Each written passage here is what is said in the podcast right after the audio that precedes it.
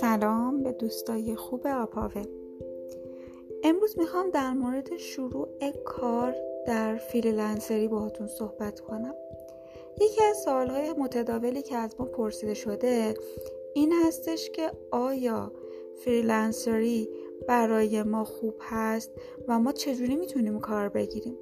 ببینید اولا که بستگی به توانایی خودتون داره.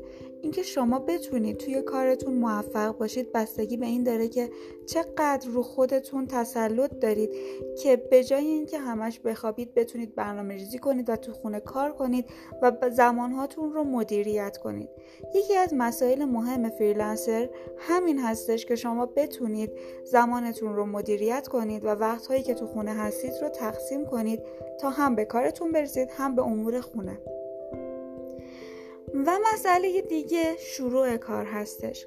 خیلی ها هستن که از ما می‌پرسن که من چجوری شروع کنم؟ پونیشا و پارسکودرز خیلی قیمت های توهین آمیزی می‌ذارن و واقعا نمیشه با این قیمت ها کار کرد. بچه من واقعا بهتون پیشنهاد می‌کنم که کار رو از طریق این اینستاگرام یا زدن وبسایت شروع کنید. شما سعی کنید نمونه کارهاتون رو توی وبسایتتون بذارید توی اینستاگرام بذارید و خودتون رو به جامعه بزرگی معرفی کنید.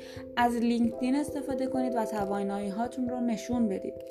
من خودم به هیچ عنوان پونیشا و پارسکودرز رو به کسی پیشنهاد نمی کنم چون واقعا قیمت هایی می‌ذارن که واقعا در حد یک آدم توانا نیست و شما بهتره که انرژیتون رو برای کار خودتون بذارید و توی اینستاگرام و وبسایت هاتون و لینکدین خودتون رو معرفی کنید از توییتر استفاده کنید و وقتی خودتون توانایی هاتون رو نشون بدید. هستن مشتریایی که بیان سمت شما و از توانایی های شما استفاده کنن.